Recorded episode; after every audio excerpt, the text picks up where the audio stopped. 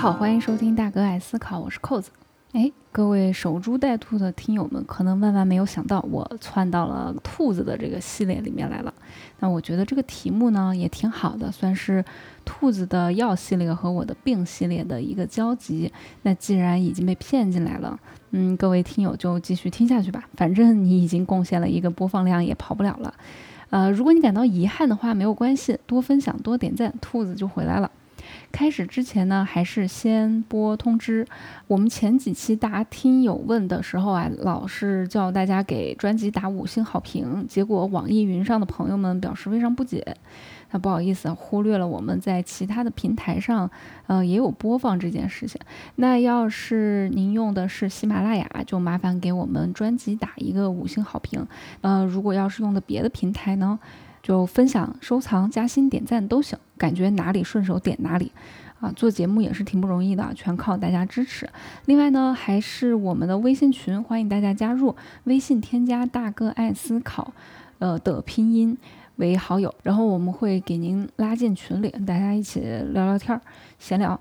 对于这个闲聊的内容，也别抱太高希望啊，啊，我们不是一个学术会议。好，那废话不多说，嗯，正式节目就开始。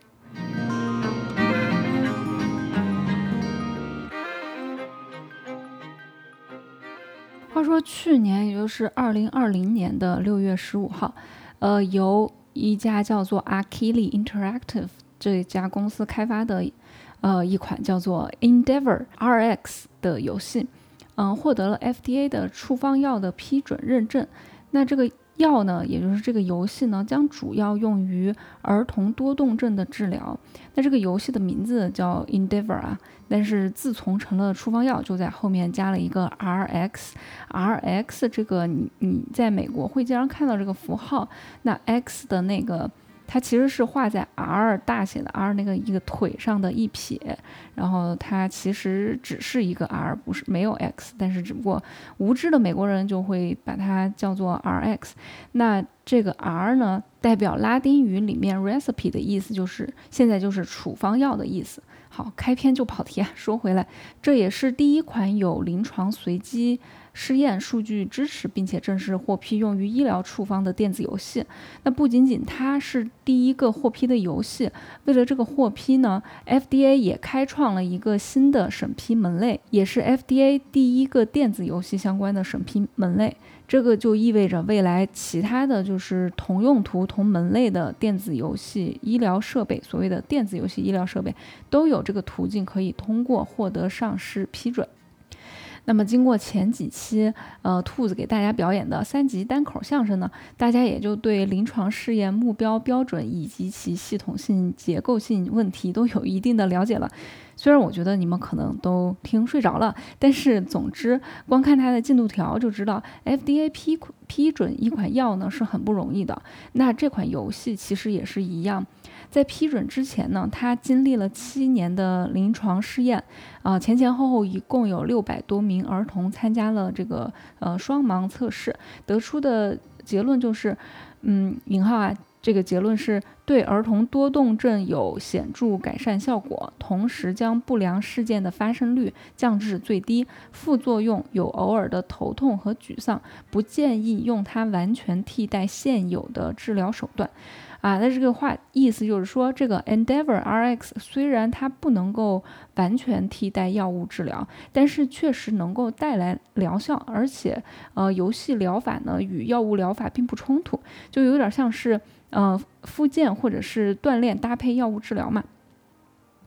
那以游戏的形式呢，儿童能够嗯更好的接受，成本也更低。然后他说的这些个就是头痛、头晕这些副作用啊，我仔细看了一下，其实也只是说有一两个小朋友汇报有这个情况，但是他肯定必须必须要列进去。另外呢，有几个小朋友是表示很不爽啊，他这个情绪嗯不是很开心。那结果的这个测试看起来其实是改善是很多的。这篇论文是发表在《柳叶刀》杂志的。的数字健康板块，嗯，论文的标题是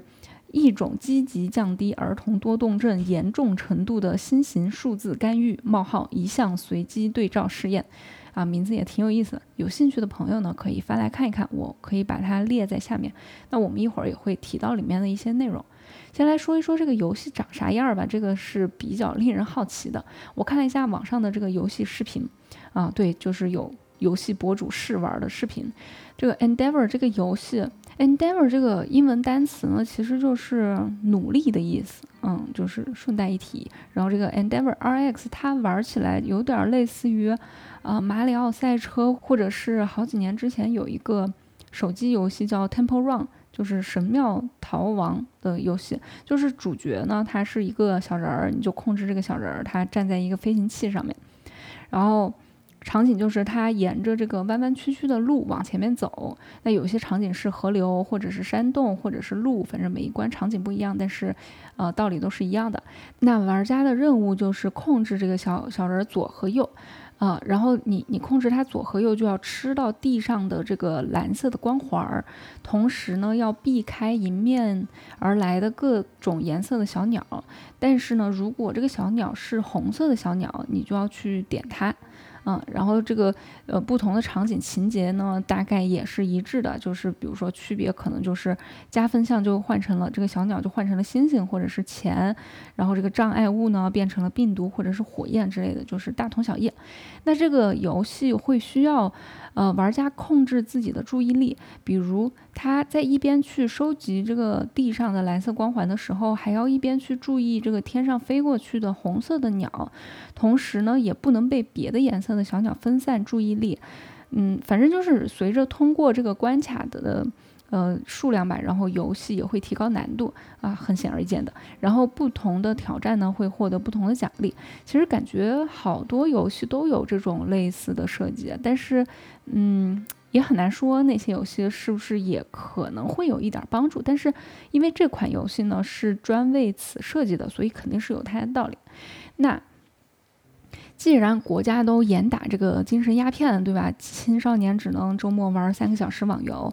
那这个处方游戏呢，毕竟算是个药了，那是药可能就有成瘾性啊，所以它也有防止药物过量、防止成瘾的机制。一个首先，它既然是处方药，那没有处方就玩不成，所以医生可以是给八至十二岁的多动症，就是 ADHD，呃，这个这个病，呃，这个病一会儿再来说一下。嗯，这个多动症的儿童开出这款游戏处方，那开完之后呢，你也不能猛嗑药啊。这个游戏建议用量是每天二十五分钟，每周五天，一个月为一个疗程。那它这个系统就很好吧，就比比别的药好的就是它这个系统可以限制使用者每天只能在线登录三十分钟，啊，然后每周五天，一个月之后呢，你就要去续处方。那成瘾是解决了，就是药量也得保证，就是使用者呢必须在规定的时间内去游戏里面做任务，你不可以拖延到第二天。那搞清楚了这个游戏长啥样之后，你就好奇为啥它能治病呢？因为这个游戏看起来好像也挺平凡的，跟很多的手机游戏都差不多。呃，先说这个游戏啊，它治的是就是这个 ADHD 注意力缺陷多动障碍。嗯，而且是注意缺陷为主型和混合型这两种才可以。那关于 ADHD 呢？我们在某一期的大厅有问里面说过，标题就是大厅有问，呃，大哥单月热销一千件。这一期里面就是，呃，我有大概花二十多分钟、半个小时的时间来介绍这个病，呃，多的就不复述了，就反正大家就去听吧，给我们再贡献一个收听量。嗯，但当时呢，我没有分开说几种亚型。不过记性好的话，你会记得我们有介绍 ADHD 的两类症状，一类呢是叫做专专注力失调，这个这一类里面就包括专注时间短啊、爱忘事儿啊、呃不容易做规划呀、呃组织啊之类的，我们这个 广大群众都经常觉得自己有的症状。另外一类呢，就是过动冲动的症状，就是。嗯，包括没法老实待着，然后总是动来动去，精力充沛，说话频率多，呃，容易做有风险的事情等等。所以注意缺陷为主型啊，这个亚型当然就是通常只有专注力失调这一类症状的这种亚型，而混合型就是两类症状都有的这种亚型。啊，那我们从这里也能看出来，这个游戏呢，它主要是针对改善注意力的，对这种过动就是冲动的帮助可能就不是很大。那为啥玩游戏能帮助注意力呢？呃，这就要说到 ADHD 的病因。我们在那一期节目里面也提到了一些不同的病因，包括我们确定说有一些基因它是相关的，而且这些基因有研究显示还是让我们在古代渔猎时，呃，渔猎生活时代的生存比较有利的基因，而现代的都市生活就不是很适应。呃，另外还有孕期抽烟啊、嗑药啊、家庭生活环境压力比较大呀之类的一些病因。如果说完了你都没有印象的话，说明。是时候翻回去为我们再增加一个播放量了。那我当时还尤其说到了，如果我们去看有 ADHD 的人的这个大脑的话，会发现他们有一些回路不太正常，尤其是前额叶纹状体区域。如果用 EEG 就是这个脑电图看的话，有 ADHD 的小朋友他的前额叶就不太活跃。那大家都知道，我们这个节目也讲过好多次，前额叶它负责决策、专注、判断等等，它也会帮助我们控制情绪，对吧？其实也就是控制你的边缘系统。于是呢，前额叶如果它不活跃的话，我们就会看到这些小朋友的边缘系统比较活跃。嗯，而且当时我们还说到了，我们吃药治疗 ADHD 的话是吃兴奋剂啊，感觉是很，呃，有点反直觉，觉得这个孩子你都。你都这个注意力缺陷都多动、爱动、好动了，怎么还吃兴奋剂？那不是要上天了吗？但这其实是就是因为他们前额叶不活跃，所以需要让他们的前额叶就兴奋起来，啊，兴奋起来之后就能够管住这个呃边缘系统，就是控控制他自己。啊，当时我们还有说到一种疗法，就叫 neural feedback，就是把那个电极，就是 EEG 的那种脑电图的那种电极，就就是套在头上那种。啊，放在头上，然后呢，他们不是可以读取电波吗？那这个电波呢，就连到，就作为这个讯号连到一个小游戏里面，比如说是这个开飞机的小游戏，那你必须要专注，让你的前额叶活跃到一定程度，这个小飞机才能够飞起来。这个其实就是一种练习，所以你看这个类似电子游戏的疗法，就你也不能说它是电子游戏吧，但是也也算类似电子游戏的疗法。其实呢，是从七十年代就在用了，不过它是一种，嗯，比较比较像是理疗的方式吧，呃，就是鼓鼓励你去集中注意力，啊，所以也没有涉及到需要 FDA 去审批。那虽然这个方法它它跟这个前面我们说的这个新的游戏是不太一样，它是用脑电图的方法，就是让你啊你要集中注意力。这个和手机游戏不一样，但其实有一个原理和我们今天说的这个游戏是相通的，那就是集中注意力这个能力，它是可以训练出来的。刚才我们有简单说一下这个游戏的设计，你可能就注意到。嗯，你在这个游戏里面的任务，你要一边很专注的去收集地上的这个圈儿，那同时呢，还要在上面鸟飞出来的时候辨认它是不是红色的鸟，来确定要不要点。那么根据他们自己发的这篇论文的解释，当然这个论文前面还有好多篇别的论文来作为这个基础的一些。呃，研究啊，那这个游戏设计就需要玩家对自己的注意力有一定的掌控能力，并且需要让自己的注意力能够很灵活、高效的在不同的任务之间去呃转换。与此同时呢，它还发挥了一个呃电子游戏的特长，就是它能够频繁的提供这个反馈和奖赏，这个对神经网络的训练是很有好处的。嗯，那这个团队他们早先的一些研究呢，也是有带上这个呃脑电图来来观察，就发现玩游戏确实能够对前额叶的认知表现有一个积极的改善。另外，文章里面还有说到，嗯，对这个有 ADHD 的儿童患者的工作记忆啊，工作记忆就是一种，呃，一种短期记忆啊，对这个记忆是有帮助的，而对没有 ADHD 的普通孩子就没有这个效果。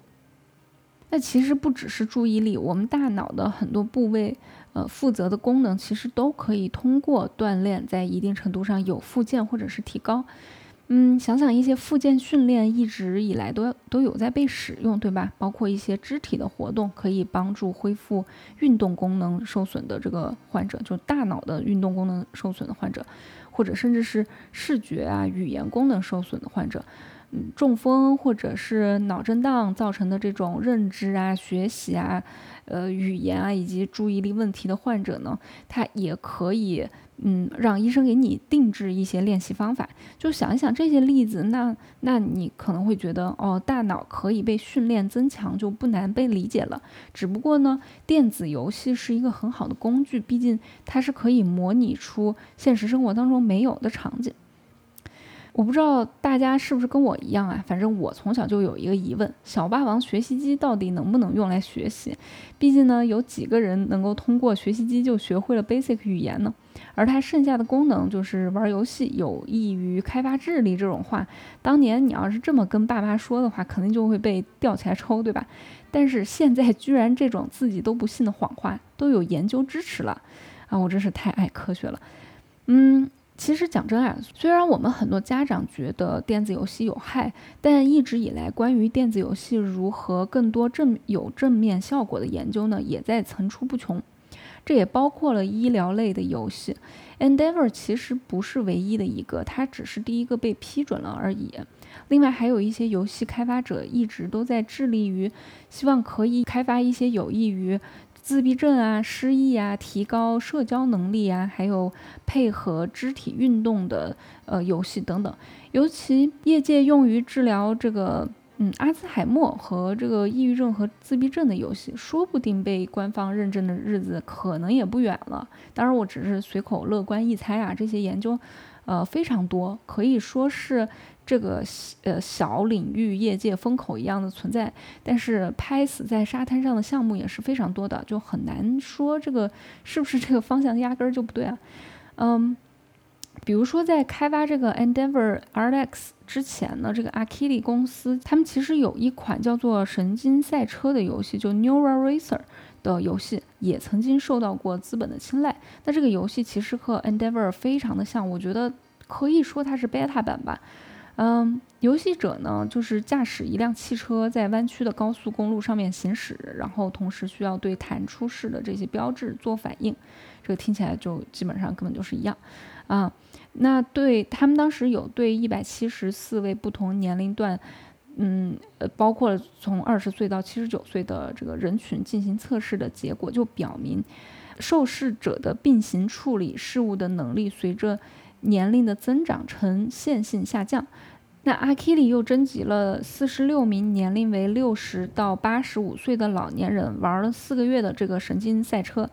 对比前后的注意力和记忆力，发现，嗯，这两个分数都有提高。那老人们的大脑变年轻了。这个变年轻呢，不是说像那种真的返老还童了，而是说他，嗯，这些老人他们。前额叶不是没有年轻人那么活跃嘛？就是到时候我可以把图放在下面，嗯，他们他们的前额叶是没有年轻人那么活跃的。但是在玩了这个游戏之后，呃，尤其他还对比了，比如说他执行单任单一任务，嗯，之后以及执行多个并行任务之后，他的这个前额叶的活跃程度是比较类似于年轻人的大脑的。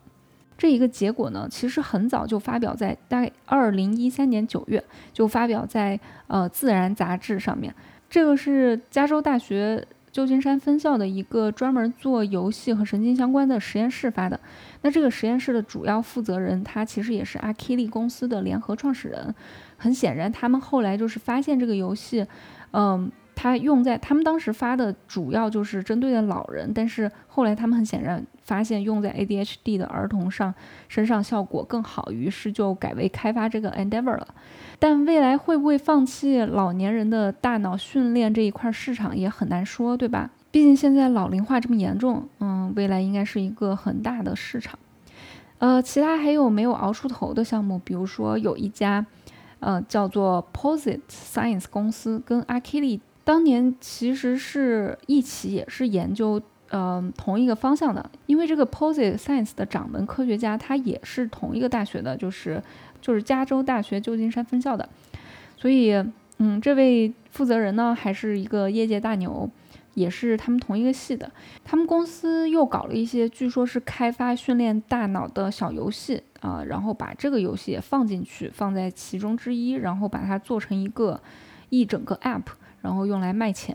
不过到底有没有用，其实在认证之前很难说。比如说这套小游戏里面，其中的一个游戏啊，叫做双重决策，就是他们当年也是做了大规模的实验，有这个支持的。啊，我看了一下这个游戏视频，也就是。嗯，它其实就是出现了一个东西，然后你得记住它，然后它消失之后呢，你你得把它选出来。但是呢，你需要记住的有两个东西，比如说它会出现一款车，然后呃最后消失之后是有两个车给你选，你就要选出正确的那个车。但是与与此同时呢，它出现的时候还还会出现另一个东西，比如说它会出现一个路标，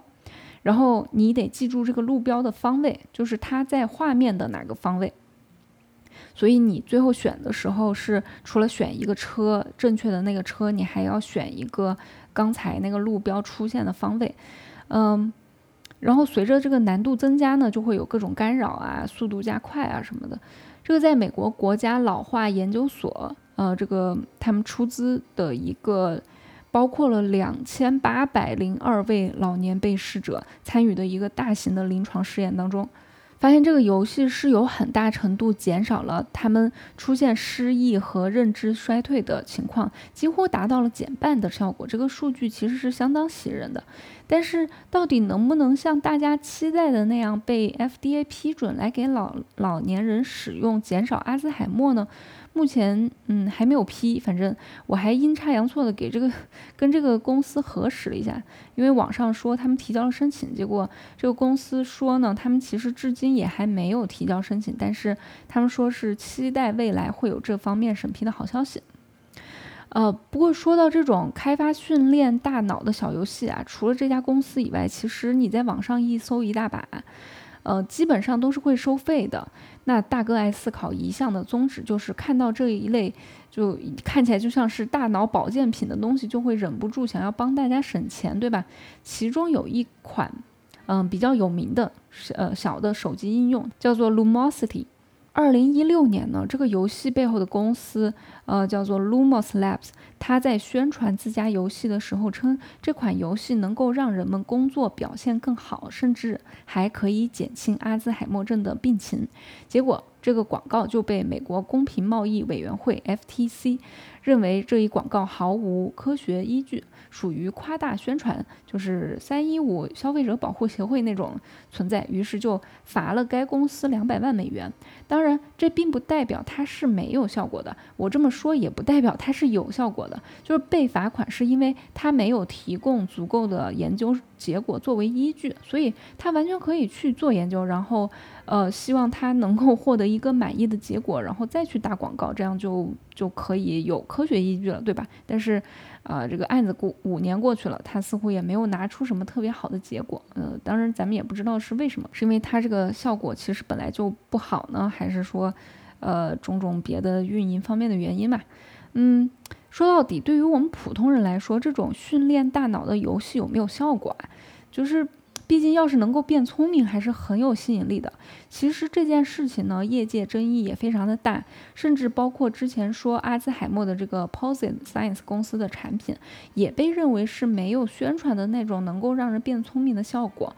呃，因为有一些研究出来的结果就认为说，这一类大脑训练的游戏对于认知能力或者智商是没有任何提升的。虽然另一边呢，支持这些游戏的研究也很多，但是。反对方就说，你其中很多的研究都是非常有问题的，因为你比如说一个被试。他玩了一款所谓的益智类小游戏，一段时间之后，他的得分更高，很可能不是因为你变得更聪明了，而是你经过练习变得更加擅长这款游戏了，对吧？那么在训练之后呢，你在做测试的这个形式就需要就很重要了。这个你肯定是不能用类似款甚至是同款的游戏来测试它能不能玩，它玩这个款游戏是是否有提高呃。这个脑力对吧？但是呢，你又要测试这个方向，所以这里面很多的研究，呃，都有这样的问题。那可能它的研究结果就不可信，而且很多时候这个游戏它它可能可以训练你某一方面的能力，但是它训练的这个能力呢，非常的具体。比如说，一个国际象棋的高手，他能够记住某个局的每一步棋都是怎么走的，但是他很可能在日常生活当中连女朋友的电话号码都记记不住，所以他有可能经过一些训练，他虽然。看起来好像是提高了某一方面的记忆力，但是可能对于他生活当中改善什么呃健忘啊、失忆啊这些这些方面帮助就不是很大。所以对于想要省钱但是又想要变聪明的我们大众来说呢，就先不参考这些学术争议了。那我给你们支个招，如何变聪明吧。就是如果你想要你的大脑变得很擅长做数学题，最好的方法就是去练习做数学题。如果你想要你的大脑很擅长下围棋，那你就去练习下围棋。想要大脑擅长背单词，记忆力好，那你就去背单词。你可能觉得听君一席话，如听一席话，简直说了等于没有说。但是现实生活就是这么朴实无华且枯燥，这样的训练肯定是没有错的，因为我们大脑呢，确实。它可塑性是很强的，成年甚至是老年之后，它也是可以长出新的连接的。比如说，我们都听过那个伦敦出租车司机的研究，对吧？就是大脑可塑性上的一个很经典的研究。在谷歌地图 GPS 诞生之前，能够记住伦敦复杂的大街小巷的那些司机，他们的大脑的相关部位是已经有变化的。所以，大脑它是可以像身体一样锻炼的。那目前看来，你想要指望轻轻松松的玩几个小游戏就能够提升学习考试分数，那还不如考前祈祷上帝赐予你一个机器猫呢。所以说，游戏能够治大病，并不代表能够帮你变聪明，就跟药能够治病，但是保健品们的这个效果如何就很难说了。呃，但是呢，即使不能够治病，现在也有团队在研发游戏，试图帮忙做一些，比如说失智症的早期筛查，嗯。比如说，英国的电脑游戏开发商 Glitchers，嗯，他们就和伦敦大学啊，还有东英吉利大学啊，和还有这个苏黎世联邦理工学院的，嗯，一大堆科学家吧，然后合作开发了一个叫做 Sea Hero Quest VR 的游戏。这是一个虚拟现实的游戏，玩家在里面呢就要扮演是一艘船的船长，你必须要用自己的方向感来绘制一条穿过复杂水道、荒岛或或者是这个冰冷海洋的路线。那一开始他们开发这个游戏其实是希望用来收集数据，因为呃玩家在玩游戏的时候呢，系统它会收集一些匿名的数据嘛，你反正玩个游戏也不需要输名字。呃，收集到这些数据之后呢，神经科学家就可以拿这些数据来进行评估。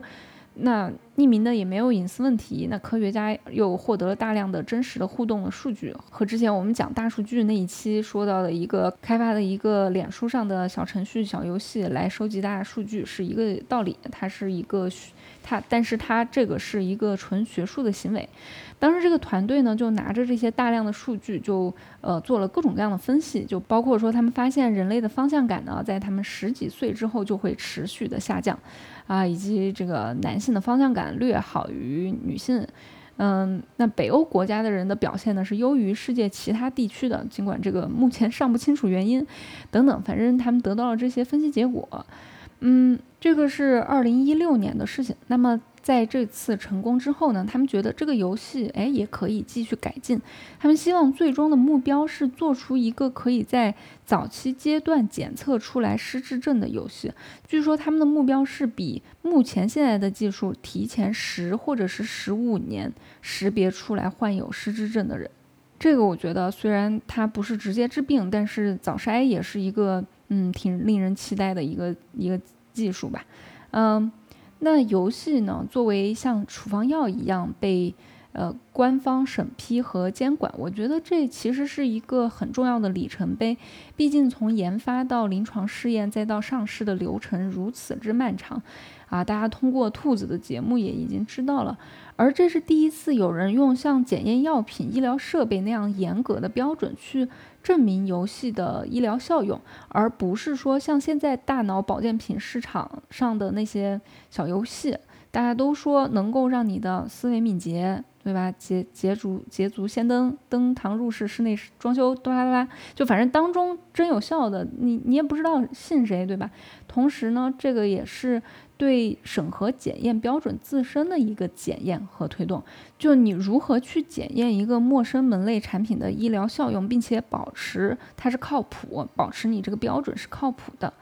而且这个检测结果也支持肯定说，呃，游戏是可以去改变人的大脑认知健康的。这个对游戏开发者来说是一个很大的鼓舞，至少你发现说你自己生产的产品还多了一个功能和可能性。那在一个公众对于游戏的观念呢，也可能会慢慢的转变，就好像发现阿片类药物，哎，不仅仅是精神毒品，用对了呢也能够治病一样。那对待游戏的态度可能。能够更加辩证一些，未来可能在不管是软件还是硬件的提升下，希望它疗效应该是会更好一些。最重要的是，我们治疗精神疾病的工具又多了一个，因为我们现在对精神疾病的了解也不多，呃，在一个治疗的方式也比较少。我们虽然一直知道可以不一定用吃化学药物的方法就能够改变大脑，做别的事儿它也能。就像兔子说的，对吧？刷个抖音，它都能改变大脑。但是你如何定量定向的去达到我们想要改变的效果？那游戏就给了我们一个很大的可能性。好啦，今天的节目比较简短一些，嗯，就先说到这里吧。还是希望大家多多帮我们转发、转发、转发。嗯，在这里再次感谢大家的支持和喜爱。那谢谢大家的收听，我们下次再聊，拜拜。